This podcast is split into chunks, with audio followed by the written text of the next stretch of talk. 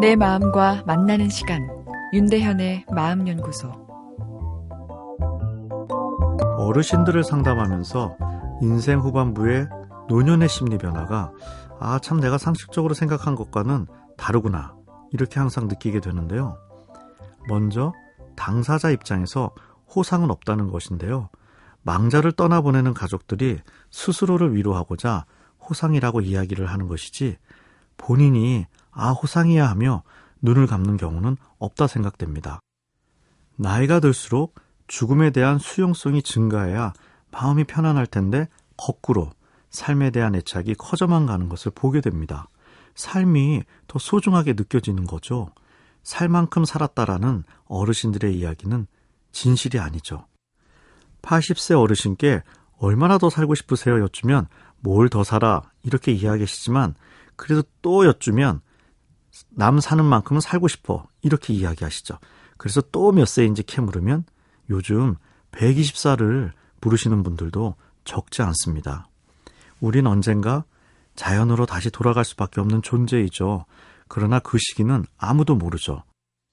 그렇기에 죽음이 먼 곳에 있는 젊은 시절에 죽음에 대해 편히 생각하지만 오히려 죽음에 가까워질수록 삶이 더 소중해지고 죽음에 대한 수용성이 줄어드는 심리 반응이 일어나게 되는데요.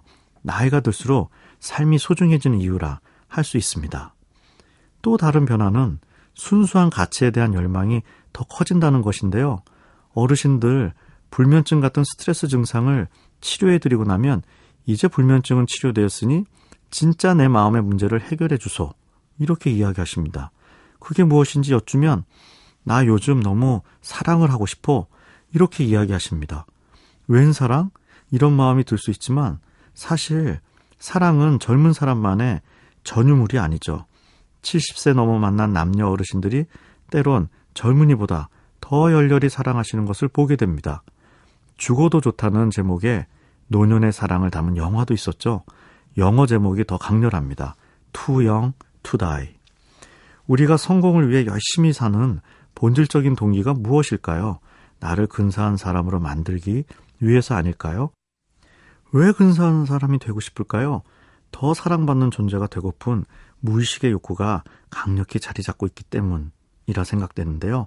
나이가 들수록 죽음에 가까워질수록 그 본질의 욕구가 더 강렬히 작동되는 셈이죠. 삶에 대한 애착, 그리고 순수한 가치에 대한 열망이 커지는 노년의 심리 변화. 긍정적으로 보입니다.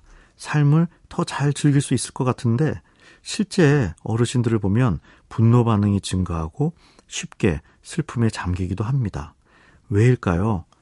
진짜 마음과 가짜 마음을 구분하는 감성 판별 능력이 더 예민하게 발달하기 때문인데요. 내일 이어서 생각해 보겠습니다.